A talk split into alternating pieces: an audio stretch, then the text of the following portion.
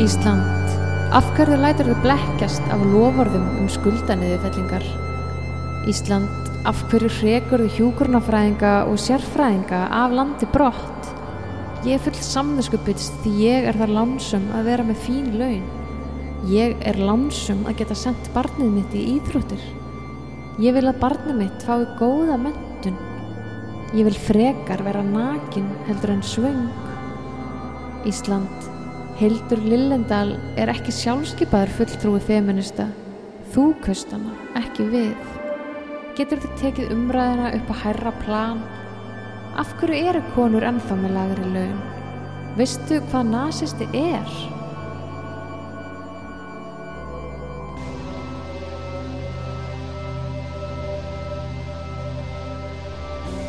Ó borg, mín borg, ég er borgarkona með minna vægi heldur en svo í sveitinni. Ég vil bara skrifa ljóð og semja tónlist. Þú gafst mér riðlistina í vöggugjöf. Þú hæðir og lítur niður á listamann. Ísland, af hverju kýst alltaf svona léleg lög áfram í Eurovision? Eitt lag enn. Ísland, þröngvarðu vondu veðri upp á okkur bara til að við getum sami góð tónlist. Ég væri frekar til í söðurana sveiflu. Eða er það svo ég fari ekki út á mótmæla? Ísland, ég get ekki rifið höfuðið úr raskatin á mér. Ég á rétt á að mótmæla þegar ég vil. Ég vil jöfnuð og samgjörni, ekki höfnun eða trúgjörni. Ég vil ekki vera reið þótt reiðin sé réttlátt. Ísland, eigum við að reyna að vingast.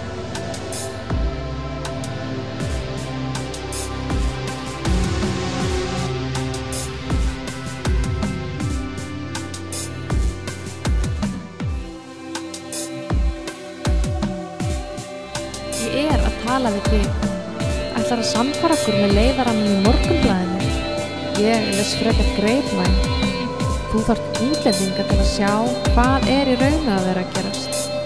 En ekki muslima, ekki pólverja, ekki muslima, ekki pólverja. Moska geti valdið hriðjum. Þeir vilja hilja okkur með burku. Engin brjóst, bara burku. En þeir eru brjóst ekki til í alvöru, ekki frekar en píratar.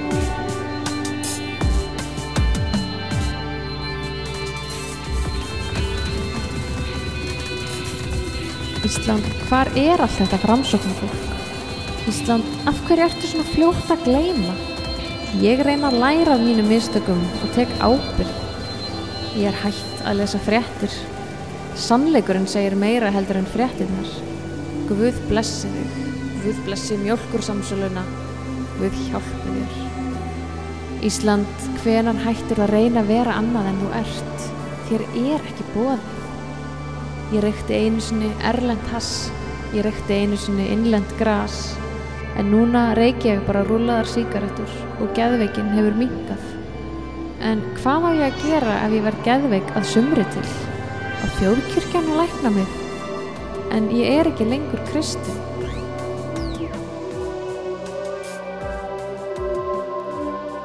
Ísland, af hverju á ég engan kvóta? Ísland, ég kann ekki að spara en mér finnst ég eiga rétt á að kaupa mér íbúð og bora græmmetismáta veitingarstöðum. Viðbóta lífeyrisbarnaðurinn minn fer í íbúðalánið, stundum er ég þakklátt. Hvenar verður þú þakklátt fyrir eldri borgara? Hvenar myndir leifa öryrkjum að eiga ketti? Af hverju viltu að allir vinni svona mikið? Ísland, þú ert landið mitt. Ég er stolt af fólkinu okkar. Ég er stolt af náttúrunni, en ég get ekki verið stolt af þér. Ísland, þetta er alvarlegt mál. Engavæðing er engin töfralust. Hvenar ætlar að hætta að ofsækja umhverfi sinna? Ég vil ekki vinna í álveri nýja ábyrðaverksmiðu. Ísland, ég ætla frekar að skrifa ljóð. Ísland, ég ætla ekki að gefast upp.